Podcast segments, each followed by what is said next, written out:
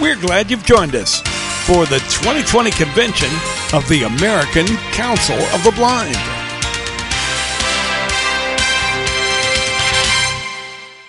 Hi, I'm John Gassman, and now to moderate the Helen Keller Archives presentation, here's Carla Ruschival. Welcome, everybody, to the American Council of Blind Families session this morning. We are so glad that everyone is with us. This is the session on the Helen Keller Collection, again, sponsored by ACB Families. And with us today, we have Mike Hudson, who is the director of the Callahan Museum at the American Printing House for the Blind. When ACB had its convention here in 2008 and again in 2012, Mike Hudson was at the at the um, museum and he welcomed welcomed many ACB attendees to those conventions to the museum. The museum has changed much over the ensuing years, and now it has just acquired this tremendous collection of Helen Keller items from the American Foundation for the Blind. And Mike is going to be telling us about that collection. So, with no further ado, I'm going to turn this over to Mike. And, Mike, we're so happy to have you with us today. Thank you, Carla. It's a great honor to be here this morning. And uh, this is obviously a topic that's near and dear to my heart, and I love talking about it. Um, so, um, Let's go back to 1841. So in 1841, a pair of brothers named Bryce and Otis Patten had decided to try and open a school for blind children here in Louisville, Kentucky, but they needed state support. So they took a few children to Frankfort, our capital, but their demonstrations to the legislature were not very effective. So in 1842, they scheduled a second demonstration, but this time they brought in a national figure, Samuel Gridley Howe from the Perkins School in Boston. And that made the impression they needed, and they got their state funding. When we bring visitors into the American Printing House for our factory tour and museum, we're trying to change their minds, their attitudes, and their actions about rehabilitation, education, and literacy for people who are blind and visually impaired. When they arrive, most only know one story the story of Helen Keller, Annie Sullivan, and the water pump. Keller's story and that of her teacher, like Howe and his students for the Kentucky legislature, is that one perfect story that makes a lasting impression. Now, the water pump is an obvious reference to that incredible moment in the life of author and activist Helen Keller at the age of seven, when her teacher, Anne Sullivan, herself only aged 20, and I wonder how many uh, on the call here today uh, with us are 20 or younger themselves. How do you prepare yourself for a moment in your life when at the age of 20, and after basically 20 years of being desperately poor and disabled and anonymous yourself, that, that moment over a brief summer with an incredible child that you become momentarily the most famous teacher in the world. But but I digress.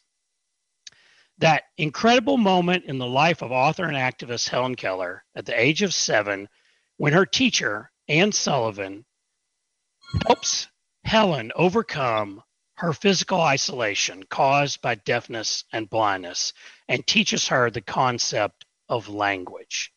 Now, to summarize the story really quickly, there's a little girl in Alabama, and she loses both her sight and hearing to a fever in 1882. Her father hires a graduate of the Perkins School, Anne Sullivan, who uses the most modern special education techniques of the day to give Helen the tools that she needed to break out. And seeing the public relations value of, the, of, the, of Anne's success, Dr. Howe publicizes the story, and Helen and Annie become international sensations. Helen receives a formal education. She graduates from Radcliffe College in 1904 and becomes a widely read author and social activist, campaigning for women's suffrage and civil rights, and becomes a tireless champion of people who are blind and visually impaired. In 1924, she and Annie go to work for the newly established American Foundation for the Blind and become its worldwide face, traveling across the globe, raising funds and championing people who are blind and visually impaired. By the time Helen dies in 1968, she has become an icon. Keller is an inspiration to students who are blind and visually impaired and their parents to believe that they can. Anne Sullivan, known to generations as simply teacher, is an inspiration to teachers to believe that they can. And that moment at the water pump is a moment whose clarity of purpose captures the imagination and overwhelms the fear of disability by the broader public and makes them believe that, yes, against all odds, with the right tools, that they can. But that brief moment at the water pump is just one moment of many incredible moments in Helen Keller's amazing life. This year, after about three years of negotiating, the American Foundation for the Blind, where Helen and Annie both worked from 1924 until their deaths, transferred their AFB Helen Keller archive and their general AFB archive to our museum here in Louisville at the American Printing House. AFB, after close to 100 years in New York, has moved their physical headquarters uh, to Virginia. And they had been looking for a landing spot for the collection, which had been in cold storage for years. Our competitors for the collection were the Smithsonian Institution, the New York Historical Society, and Radcliffe College. You may have heard of some of these places before. and since January 28th, when the collection arrived on our loading dock, I've been spending most of my time inventorying, counting, and shelving this wonderful intellectual detritus of the lives of two of the most interesting women of the 20th century. Helen and Annie and their assistant Polly Thompson traveled all over the world in their mission to educate and advocate about and for people who are blind or visually impaired. And wherever they went, they were celebrated and honored and given gifts of the most amazing variety. And when not on the road, the pair lived interesting lives, entertaining and being entertained by wealthy benefactors, inventors, celebrities, writers and poets, actors and actresses, politicians, kings and princes, and princesses. And in her spare time, Helen wrote and wrote and wrote and wrote at least 11 books and countless magazine articles, speeches, and letters. And people wrote her, oh, yes, they did.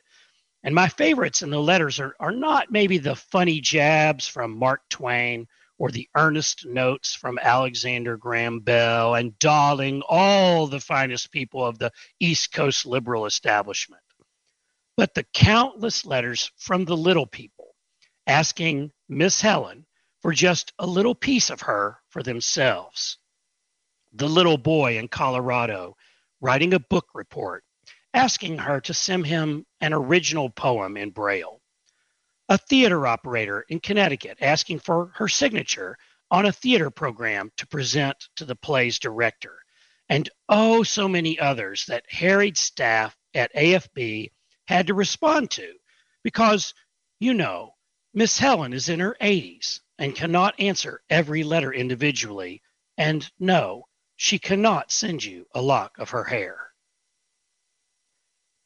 And make no mistake, the Helen Keller brand is incredibly valuable. Um, there are there are you know marketing companies that can figure out ways to figure these things out. But here's a rough way to understand how the Helen Keller brand compares to that, say, of my company, the American Printing House. On Facebook, the APH site has 6,291 followers. The official Helen Keller Facebook page that AFB created has 107,000. That's a factor of 17. If you type an internet search in quotes for APH, you get 173,000 results. Type in Helen Keller and you get 9,820,000. That's a factor of 56. Now, often when visitors, uh, especially school kids and their teachers, arrive in our museum, they want to see our Helen Keller exhibit because they have been studying her at school.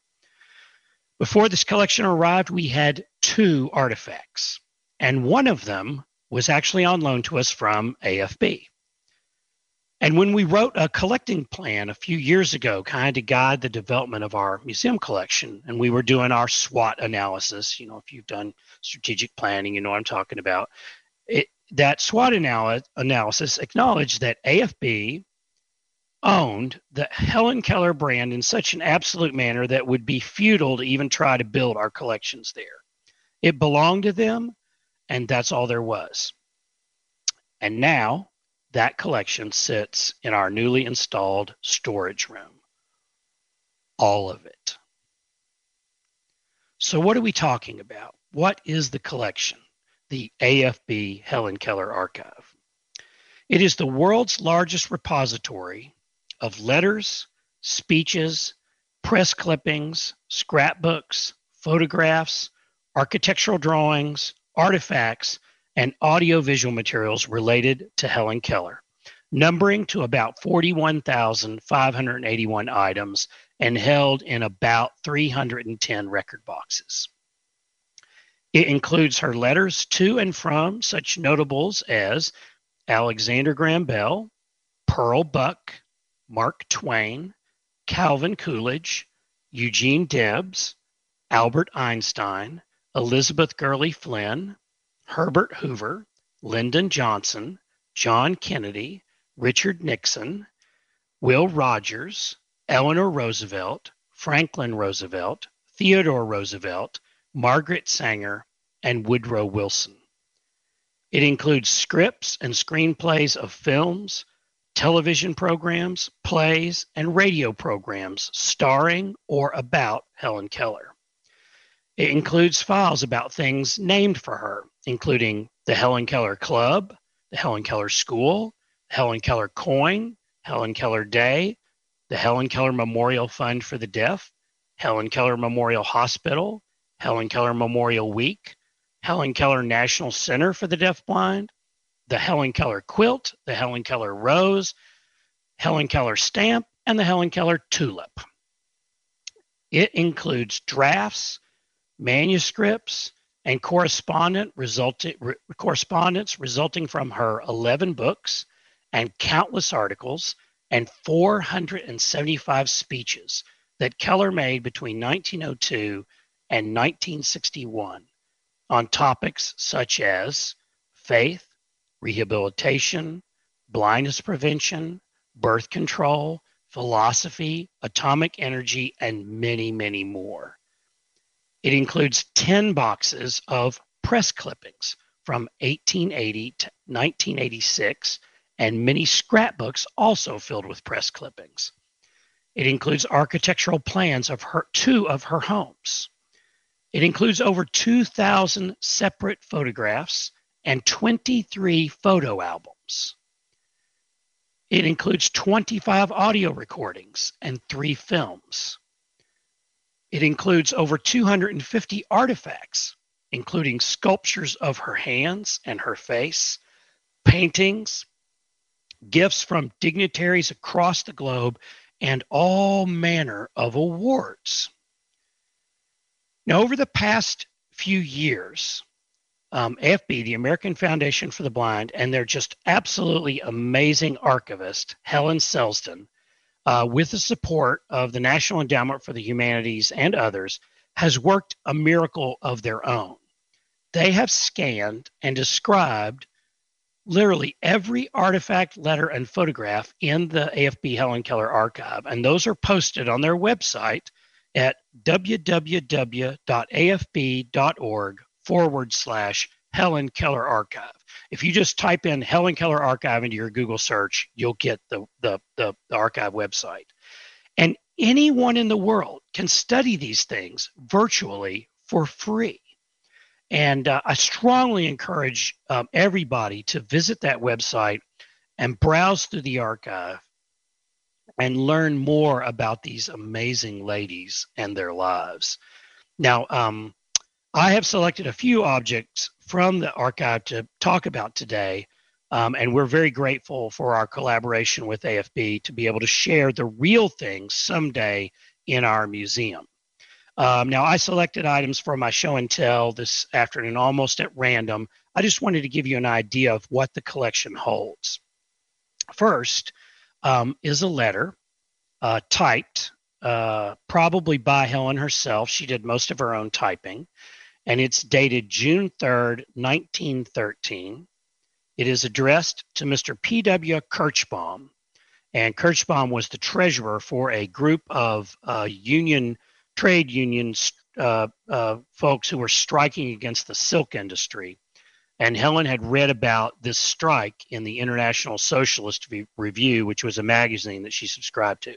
And this, this is the letter Dear comrade, I am sending a check to help the Paterson silk workers in their brave fight for the most elemental justice, the right to live. The accounts I have read of their self sacrifice and indomitable courage fill me with admiration. Their cause is my cause. It is true, I am not one of the victims of wrong industrial conditions, but the weight of the burdens that the workers of the world carry lies heavy upon my heart. I feel their hunger, their privations, in my eyes starved of light. I feel their bondage in my own physical dependence, and I cannot be happy while conditions exist that make childhood bitter and motherhood a sorrow. What demand could be more just, more appealing to our human instincts than that of the Paterson strikers? The demand for a fair wage and reasonable labor conditions? Strange that there should be any right feeling human being who does not sympathize with them who does not use every means in his power to help them in their struggle. And passing strange that there should be men who will be, obey orders and fire upon their brothers at the command of an officer. His eyes must indeed be dark, who does not see that there must be something very wrong when the workers, the men and women who produce the wealth of the nation, are themselves ill paid, ill fed, ill clothed, ill housed. His ears must indeed be stopped who does not hear the desperation in the voice of the people crying out against cruel poverty, hunger, and the power that robs them of their children's happiness. Dull indeed is the heart of him who turns his back upon such misery and supports a system that grinds the life and soul out of men and women. Helen Keller could sure write. She was a lifetime socialist, a conviction that came directly from her own visual impairment. After she graduated from Radcliffe College in 1904, she began researching the conditions that were affecting people who were blind in America. And what she discovered shocked her. Many people who were blind, most people who were blind, lived in crummy housing Many had crummy jobs, if they had jobs at all, and they worked for low wages and in horrific conditions. And what's more, Helen found, so did a lot of other Americans. Americans from immigrant backgrounds in particular, or Americans with brown or black skin. And many couldn't vote, women in particular. And Helen spent her whole life championing their causes. And the collection is filled with articles that she wrote and speeches that she gave on their behalf, just like this one. But if you think Helen spent all of her time at the barricades, you'd be wrong. Both while she was in school And after she went to work as a fundraiser for the American Foundation for the Blind in the 1920s, she spent a lot of time hobnobbing with the rich and famous, including the very capitalists she often demonstrated. My second object that I want to uh, share with you uh, this afternoon is an undated photograph of Helen talking to the carmaker, Henry Ford, one of the wealthiest men in America. Um, when you look at the photograph, it's Helen is standing very close to, to Mr. Ford, and she is touching his mouth and lips with her left hand, which was one of the ways that she was able to read lips by hand. They were standing outside a building. We don't know what the building is. And, and Helen is wearing a lovely long sleeve, loose white blouse, a high waisted skirt, and a broad brim hat with decoration. Everyone is smiling. Helen and Annie's fame provided them with instant access to all the other thinkers and doers of her day, all the way up to world leaders, royalty, and American presidents. But she always had to walk a fine line between her activism and the support from wealthy friends whose patronage allowed her to do her chosen work. I find that very interesting about Helen and Annie, the fine line they had to walk between their uh, principles that they wanted to fight for and where their money was actually coming from. Now, not all world leaders were in love with Helen. in 1933, at the behest of German Chancellor Adolf Hitler, the German Student Union embarked upon a series of book burnings, destroying books that they deemed dangerous to German youth, and Helen's books found their way onto the pyre. When she got word of it, Helen sent a telegram to Germany that was widely published in American newspapers, and the collections hold this draft of her letter. It's fascinating. It's typed on a typewriter. Again, I'm sure that Helen composed it herself on her own typewriter. And then in pencil, it is edited. And I strongly suspect that that's Polly Thompson, uh, Helen's assistant, editing the text of the telegram. Um, but this is how it ended up reading. To the student body of Germany, May 9th, 1933. History has taught you nothing if you think you can kill ideas. Tyrants have tried to do that often before, and the ideas have risen up in their might and destroyed them. You can burn my books, and the books of the best minds in Europe, but the ideas in them have seeped through a million channels and will continue to quicken other minds. Do not imagine your barbarities to the Jews are unknown here. God sleepeth not, and he will visit his judgment upon you as surely as upon the wicked kings of Judea who defied his word. Better were, for, were it for you to have a millstone hung round your neck and sink into the sea than to be hated and despised of all men. Signed, Helen Keller. I love that telegram. And uh, uh, if you're not a Bible reader, and of course, Helen was deeply religious and uh, uh read her, her Braille Bible until literally the dots uh, uh, wore out. this is an allusion to a story in Matthew about what happens to people who don't take care of little children. Um, so Helen knew her; she knew her literature, and she was not afraid to uh, speak truth to power. and I love that about her. Now, my final kind of show and tell thing this afternoon. Uh, it's one of my favorite things in the collection, although it might seem strange to you. Um, in her role as a world ambassador for the American Foundation for the Blind, Helen and Annie and Polly Thompson traveled all over the world. And at every stop, uh, she would be feted and celebrated and treated like royalty. And they would leave each place just loaded down with gifts. And she went to Japan, I think, more than any other place except maybe Scotland. Uh, and she went there three times. and thousands of people would throng to see her as she arrived and departed. Uh, it was a big deal. Um, and more than any other single country, this collection that we have now is filled with gifts from the Japanese people. And so my artifact uh, this afternoon is a cricket cage. It's a little cage, maybe about 10 inches square, and it's totally made from bamboo with narrow little bars. And then there's a little side, a sliding door in the side that opens up, and it's decorated with some colored beads. Um, it turns out uh, that keeping crickets as pets is actually more of a Chinese thing, and it, it began thousands and thousands of years ago. But uh, it at some point crossed uh, over to Japan, and it was something that people in Japan did as well. And so, some host at some little town in Japan, I'm sure, gave this cricket cage to Helen. I don't know that it has a tremendous significance. I just happen to like it, maybe because it's so humble.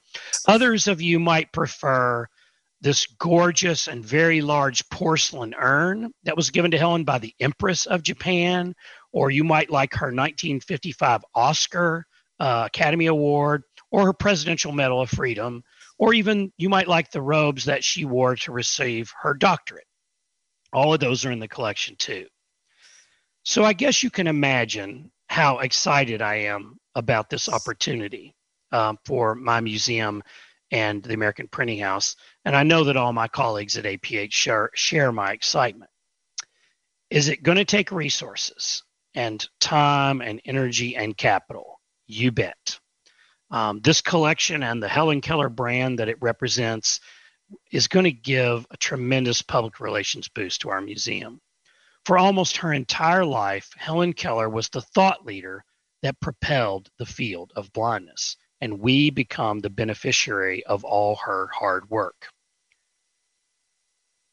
I think that the underlying reason that APH opened its museum in 1994 was this vague feeling that our history was being lost, that things were being thrown away that ought not to be thrown away, that young teachers and young specialists were growing up not knowing the roots of the profession and we're forgetting the struggles that the pioneers went through to get the field recognized, to create standards, to create training curriculum, and to earn government support.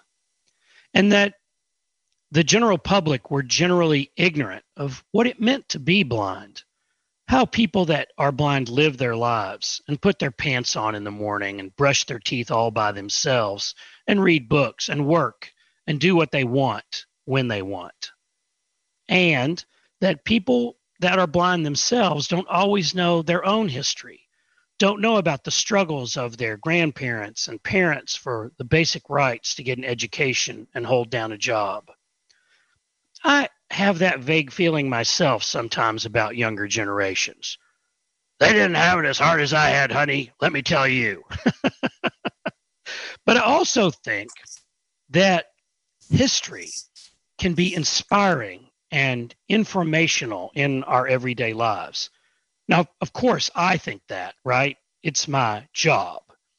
But think about your own first day at school, or maybe better, your own first day at your first job, armed maybe with a piece of paper from a fancy school and nothing else.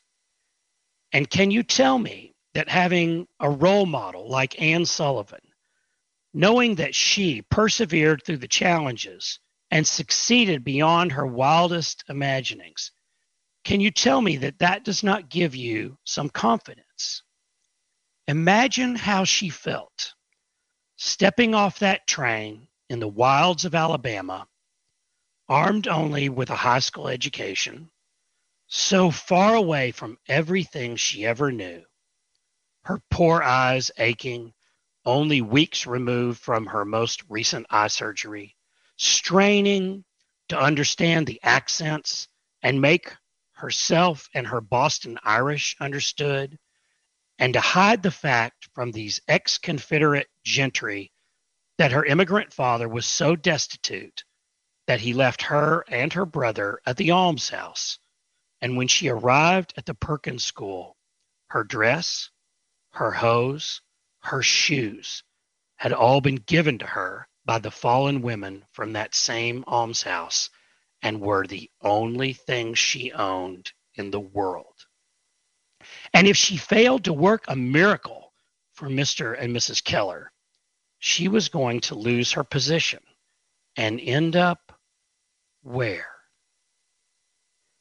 And you sit there today with your college degree and your unemployment insurance and your social security and your city buses and Uber and your internet packed with information right at your fingertips and your cell phones and all your modern conveniences and the story of Anne Sullivan doesn't give you confidence that you can make it. And how fragile individual memory is, right? I'm 56. I find that I remember less and less, and there just isn't any room up there in the inn. So if somebody doesn't tuck it in a file and label it and make sure it doesn't go out on the porch for the trash man when Aunt Viv passes, well, maybe nobody is left to remember it and write it down. And then it's just gone. So, what are we going to do with these incredible stories? We are going to build something entirely new. New exhibits, new storage, new research rooms, new education spaces, new websites, new online resources, new directions. And we have options we could go the conservative route and tear out one of our current exhibits and install a new one. We have some grant applications in for that. We, we think we could do that fairly quickly, um, say 15 months. Second option would be to remodel the floor below our current museum gallery into a new gallery focusing on Keller and her story. And we've talked with Solid Light, that's an exhibit firm here in Louisville, and we imagined that that new exhibit would be very media heavy because Helen herself was a, a child of the media and be designed to just really make a major impression. But the third option is the more ambitious one, and it's an idea that our leadership team has been developing and it is gaining traction. In this in this third option, we would actually build a new front entrance to the uh, American Printing House and so the museum and the Hall of Fame for leaders and legends in the blindness field would become the lobby to APH. And just as 21C here in Louisville has pioneered the idea of the hotel museum, uh, we would experiment with the idea of the factory museum.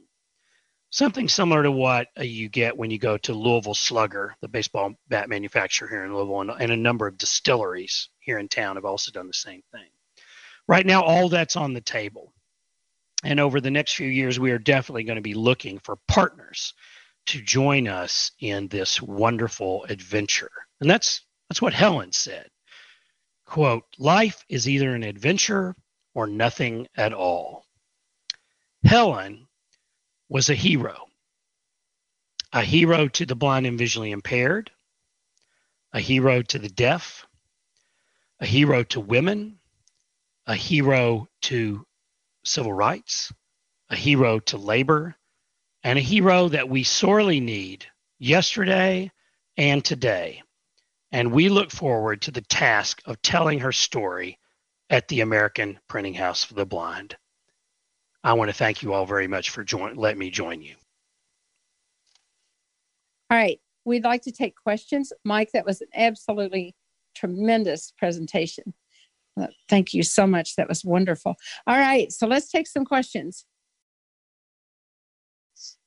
I was wondering what exhibits you had on uh, Annie Sullivan, particularly. Right. So, you know, as of right now, we have very, very little on Helen and Annie. That's all part of the of the plan. And and and by the way, I don't, I you know, we talk a lot about Helen, but I don't think you can separate the two from each other. Mm-hmm. Uh, so when we when we when we install the new exhibits, we're definitely going to be talking, you know, co-equal because the two uh, ladies really form an amazing partnership. Uh, as uh, uh, and so it's it's definitely both teacher and student, and then the student goes on really to surpass the teacher. Uh, I think that's that's kind of the story. But right now in the museum, we have almost nothing. You know, both Annie and Helen are in the Hall of Fame, so they have a plaque upstairs in the Hall of Fame. But in terms of their story in the museum, very little. But now that we've got this new collection, we're going to be able to do so many new things. Hi, this was a wonderful presentation. I have kind of an odd question, but I'm curious. Um, do you have like one of Helen Keller's canes? Did she use a cane? And if so, what type of cane? That's a, that's a great that's a great question, and it's also in, the answer is interesting, and the answer is no. Helen did not use it. She loved dogs.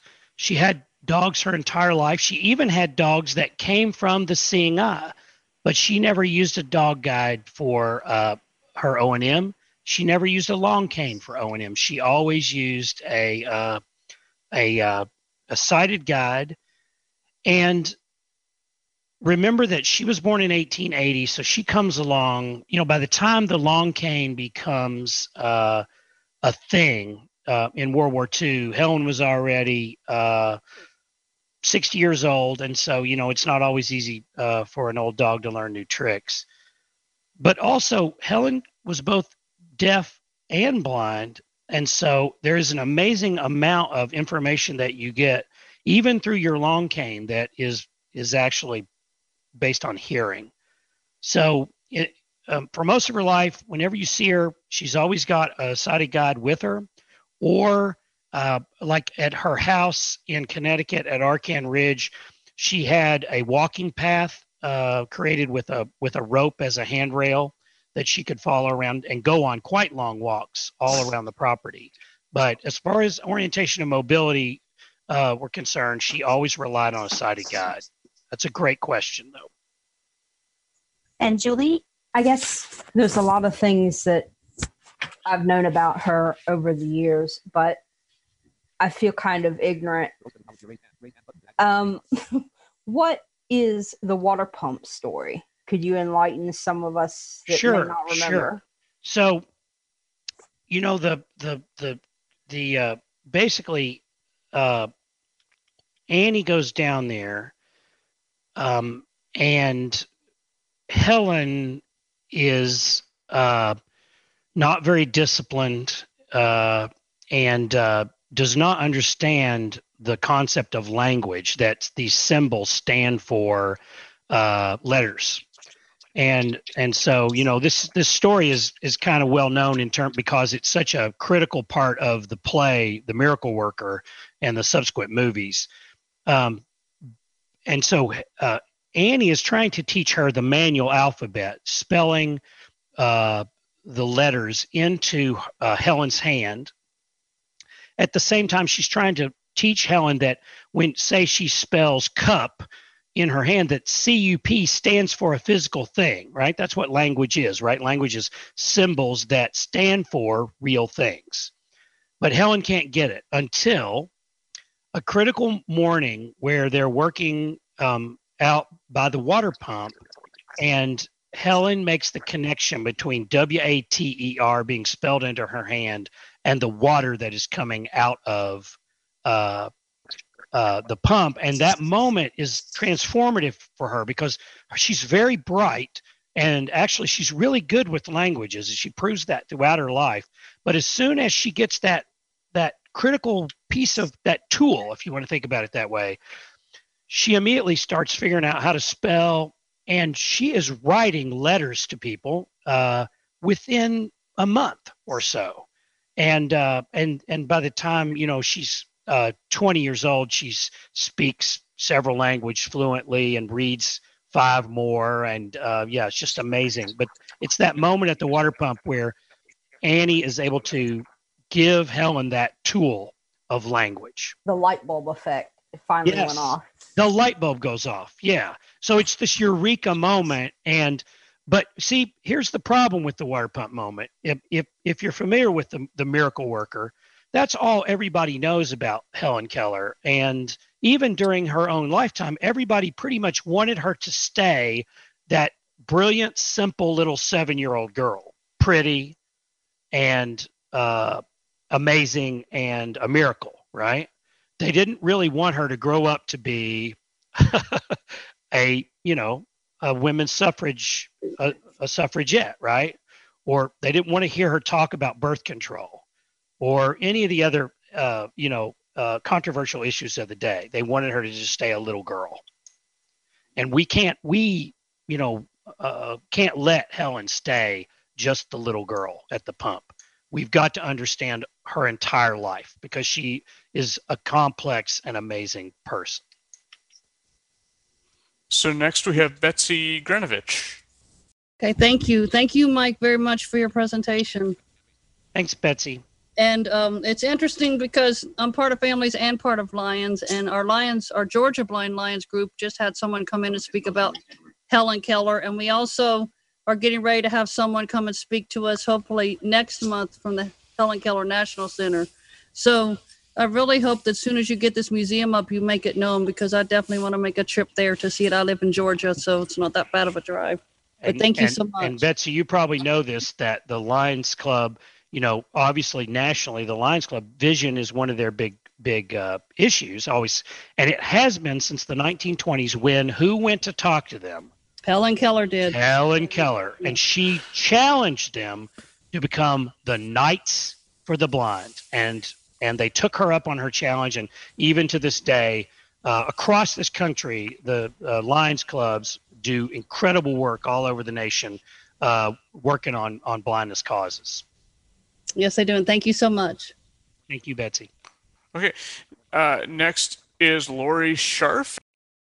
Thank you for your presentation. Um, I have to say, I have met uh, some people who are deafblind and have known Helen Keller, and they've had some pretty interesting views over the years. And I like that you showed a picture of her using Tadoma because a lot of people did not do not understand that that was one of her ways of communicating when Annie was not around.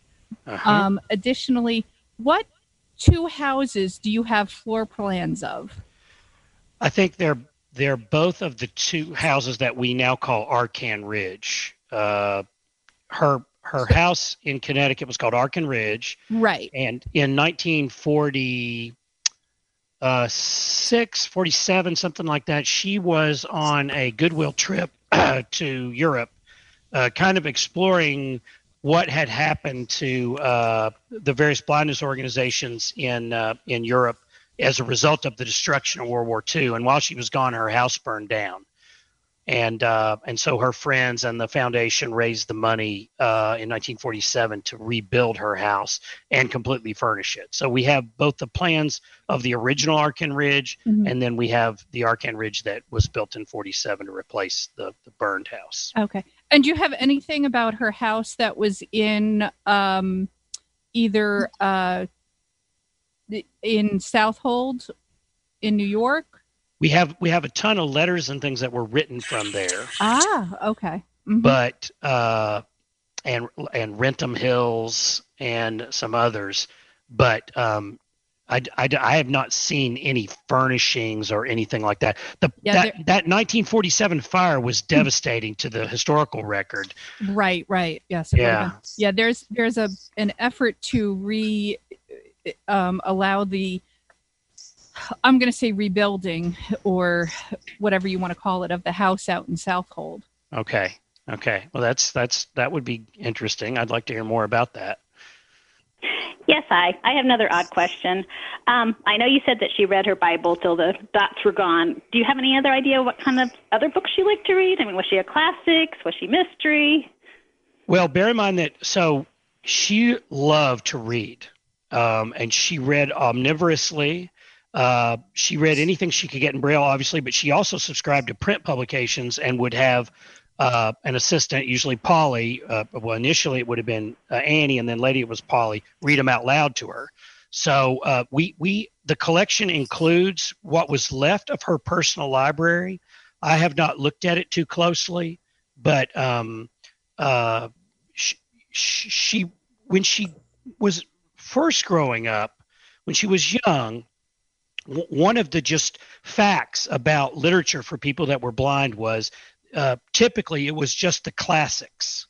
So you know she, if if you wonder a little about about her idealism, it's because the books she's reading are, um, you know, the Odyssey, the Aeneid, uh, you know, uh, Latin and Greek, uh, uh Pilgrim's Progress, uh, these kind of classic books those are the ones that are being translated uh, not into braille as we know it now but into uh, uh, raised letters. And so when she learned to read initially she would have been reading those books and, and primarily if you look at the, the bookshelves at residential schools for the blind that's what they have on their shelves. They're the classics. But helen was fortunate enough um, that because of all of her contacts and all of her friends that uh, she she got reading materials from all over the world. That's one reason why she was able to speak. Uh, I mean, to read in French and read in German was so that she could read a lot of these braille materials that she could get from overseas.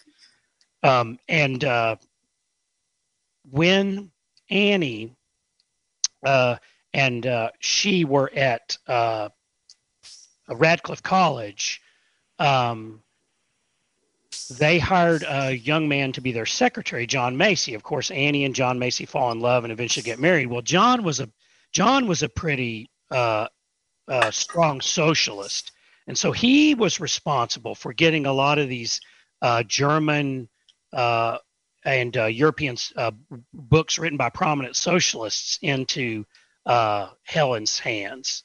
Um, but she also liked reading novels and that sort of thing. She was pretty omnivorous. If she could get a hold of it, she she loved to read it. Okay, next we have uh, Michael Bington. Uh, I've done some study of Helen Keller's life. I did work as a uh, not on site person with the Helen Keller National Center for a few years, and there are three things that I'm aware of but don't know nearly as much as I'd like to about. I'm wondering if you could comment on them. One is uh, I know that shortly after her college career, before she started working with uh, AFB, she did some uh, entertaining on vaudeville. Uh, yes. uh-huh. I also know that uh, Helen had a love interest, and that because of this desire to keep her the little girl image and a few things like that, many of the people who were assisting her discouraged that love interest. I also know that uh, her socialism ran afoul of Joe McCarthy and that she almost got herself investigated. And I would like to know if you have materials or additional knowledge on any of those issues. And thank you very much. Sure. Uh, uh, just because it was the last question, I'll start with the last one first. But uh, you, you're you're you're right and you're wrong, Michael. She actually did get investigated and and there is a nice thick file on her that uh, uh, Edgar Hoover and the FBI had on Helen Keller, and uh, I don't have the link uh, fresh to mind, but that all those files have been released to the public, and you can go online and read Helen Keller's file, and they were keeping an eye on her, uh, but uh, I, I think that in the in the final analysis, she was kind of untouchable as long as she didn't do anything too egregious. You just she she was so famous that uh, to go after her would have been a public relations nightmare for uh, McCarthy or the FBI. But they did investigate her. Um, let's see. Your your first question was about vaudeville, and I know that the collection contains um, there's some there's actually some um, a film of her and Annie doing their vaudeville show. Uh, and basically, what they were doing, they were just trying to raise money. Uh, you know, they were trying right after she graduated graduated from college. They were figuring out how are we going to support ourselves, and so they, you know, she knew she was going to be a writer, and so she wrote the story of, of her life, and that was published her her first autobiography. Um, but they they needed they needed to raise money. Now they were they they had some donors that had been donating money to them while she was in college to to help pay for her education. Um, and even after that, uh, for a long time, she she did not want to uh, live on charity. and so she and Annie were trying to figure out anything they could do to figure out how you know through her writing and then they and then they actually did go on the vaudeville circuit and so you know you might have a you know a, a monkey that could uh, that could juggle and then you'd have helen keller and anne sullivan come out and tell the story of of how uh, annie was able to teach uh, helen the miracle of language um, there's a great some great pictures actually in the collection of her sitting at a makeup table in some crummy theater somewhere you know putting her stage makeup on. Uh, now, Helen loved those performances. Uh, she enjoyed doing it. Annie hated it. Uh, she just didn't. She felt demeaned by the whole, you know, the whole rigmarole. Um, then your your your middle question was about her relationship with Peter. Peter, what was his last name? It's not coming to mind. Uh, but um, yeah, he was after after John uh, Macy and uh, and Annie split up, they uh, they hired this uh, uh, one of John Macy's uh, proteges to be her secretary for a while, and we don't know a lot about it. There's not a lot in the in the in the record about what actually happened, but it it does seem that he had asked her. He had learned the manual alphabet, and so he was able to talk to her, and that he had he'd asked her to marry him and that she had said yes. And a couple of nights, uh, her family down in Alabama found her out on the front porch with her suitcase uh, packed. But uh, as you as you uh, understood, Michael, uh, her family did not think it was appropriate for her to get married, um, and they they pretty much drove the young man off and uh, and and convinced Helen herself that it was probably a bad idea. Um, if, if, we start studying those periods of the 20s, uh, there's there's an awful lot of emphasis on eugenics and this idea that people with handicaps should not um, should not be parents, and um, it's a sad kind of chapter um, in our history. And Helen herself was a little conflicted on the whole idea of eugenics. And there's some confusing stuff in even her own writings about how she felt about whether or not people who are handicapped with handicaps with disabilities should uh, should uh, should be parents or so um, it's a it's an interesting Fagan I think his name was Peter Fagan was the young man and uh, we don't know much about what happened to Peter Fagan after this uh, episode with him and Helen. So it would be it would be one of the things I would love to find out more about would be to track him down and figure out what happened to him in his later life. I have a couple of, of, of questions for you, Mike. But before that, I I just want to say that I thought your presentation was one of the best that I've ever heard on Helen Keller.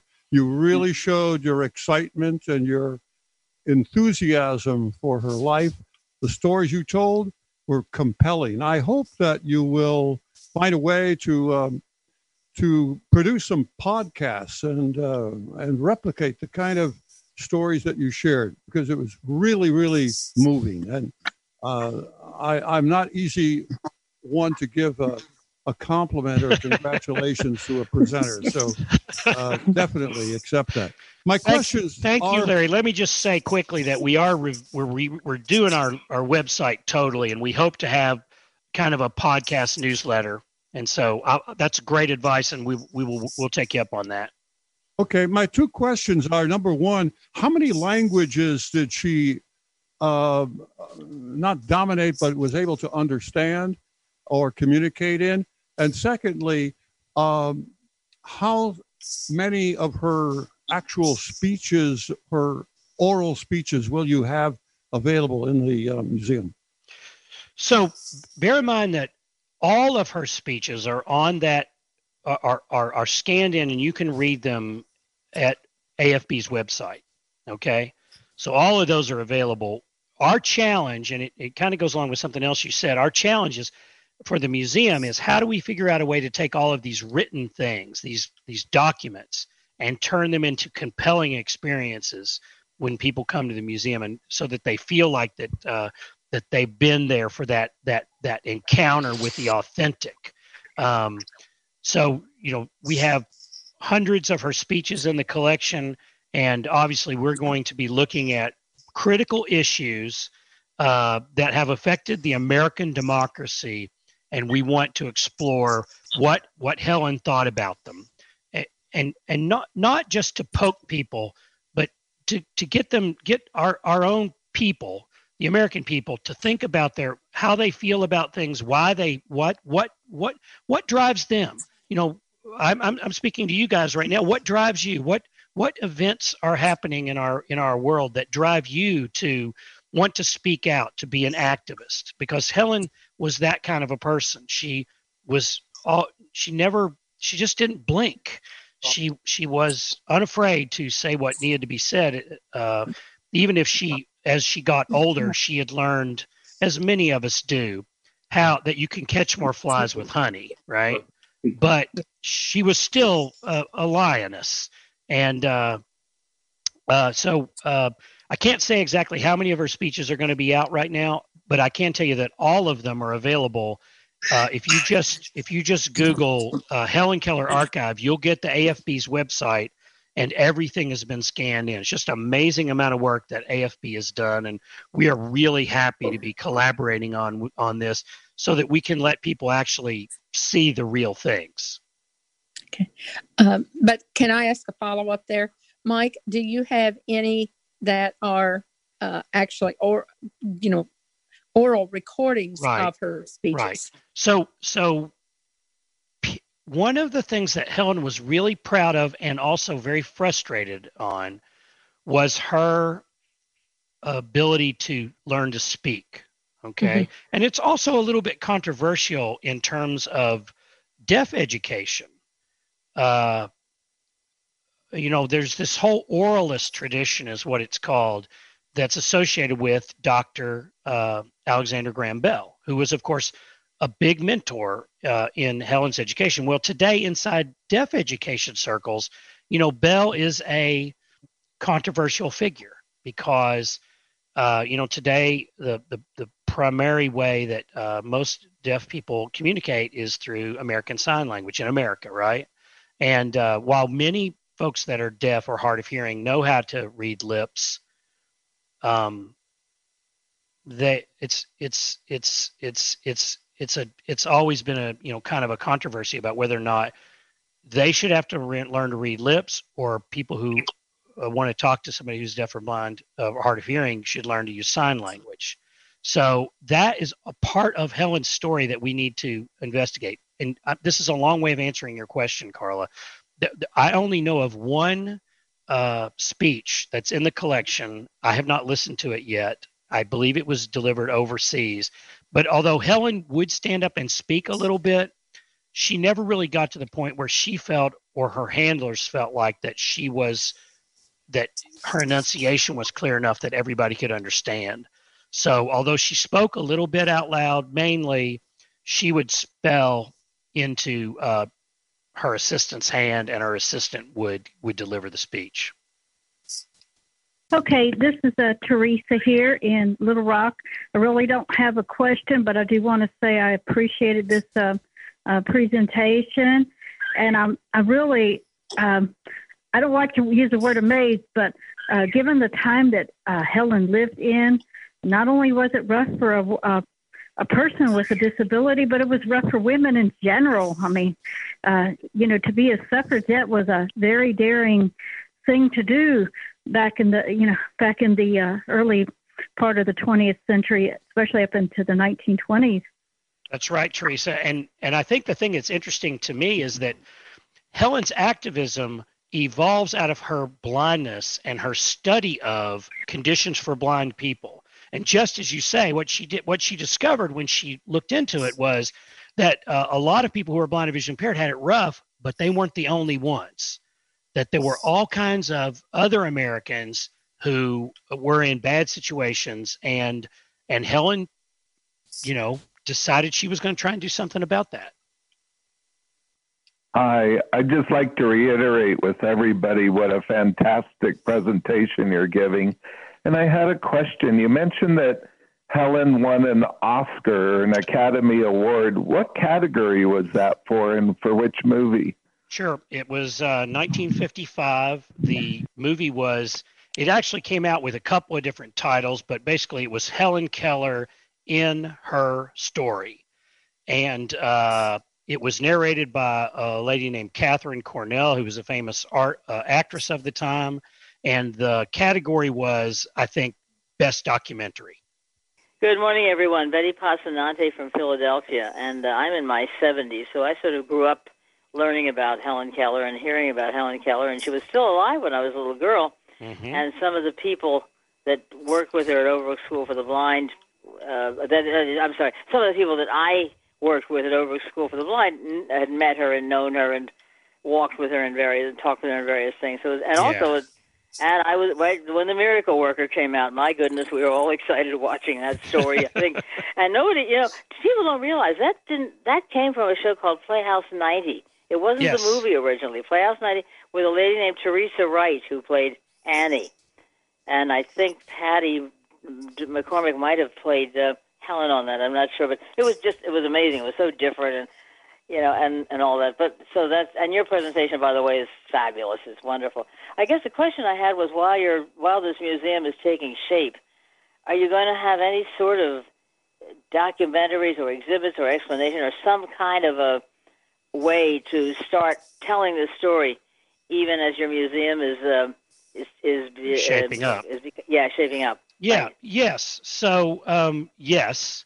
So from the pretty much um, first part of March, I think we had a display in um, in our main gallery with about 20 of the mo- of kind of highlight items. And uh, of course, we've been closed now since March 17th, unfortunately, because of the coronavirus. But uh, we will we will have a rotating case. Well, actually, one, two, three cases where we rotate things through. So you'll everybody that comes to visit will be able to uh, to see some of the stuff uh, that that that uh, that's in the collection. All right. Next, Pam Coffee. Okay, you actually answered one of the questions I was going to ask, and that was about the Oscar. And I'm not sure, but what I saw that documentary when, uh, oh, back in the 60s, maybe Uh-huh. early 60s, that was Yeah. on television. I bet it, Uh, it, was on television. That's right. Yes, and I think I saw that. Uh, and she did speak just a little bit, but That's she- right. it was hard to understand her. You mean But your my- that's your is that your memory of the documentary that you saw? Yes. Yeah. that yeah. she did speak a little bit in that that Helen herself Yeah. spoke a little bit. She worked very hard on getting that. That's a very hard skill for someone who is deaf. Uh, Absolutely. really hard to imitate something, uh, you know, that you can't hear. So she Right. worked very hard on that. Our next person is Karen Campbell. Uh, yeah, thank you very much. Um, you addressed one of the questions, you know, I think there are a lot of people, especially in the deafblind community, who feel that uh, Annie and Polly probably exercised a lot of control. Um, that's a subject probably open for debate. But um, how she learned and stuff, did that provide any uh, any pathways to uh, education today for deafblind children, or no? Well, I guess my answer to that, Karen, would be that uh, Helen received the benefit of the most advanced educational techniques of her day, but very little of the techniques that were used with her would be used today. Yeah. We that was at the infancy of uh, deafblind education, but the successes that Annie had with Helen uh, uh, showed what what was possible. In, in other words, the end it showed the, what the end of the road was. Uh, and of course, today we have we have uh, we studied a lot more, and we have much much different techniques. Um, but I, I still think that her, the story is, is is an inspiration to people of what what's possible with a little bit of accommodation and hard work. And and that's true of all of us in all of our lives. We all need a little help and then we got to put the we got to put the time in.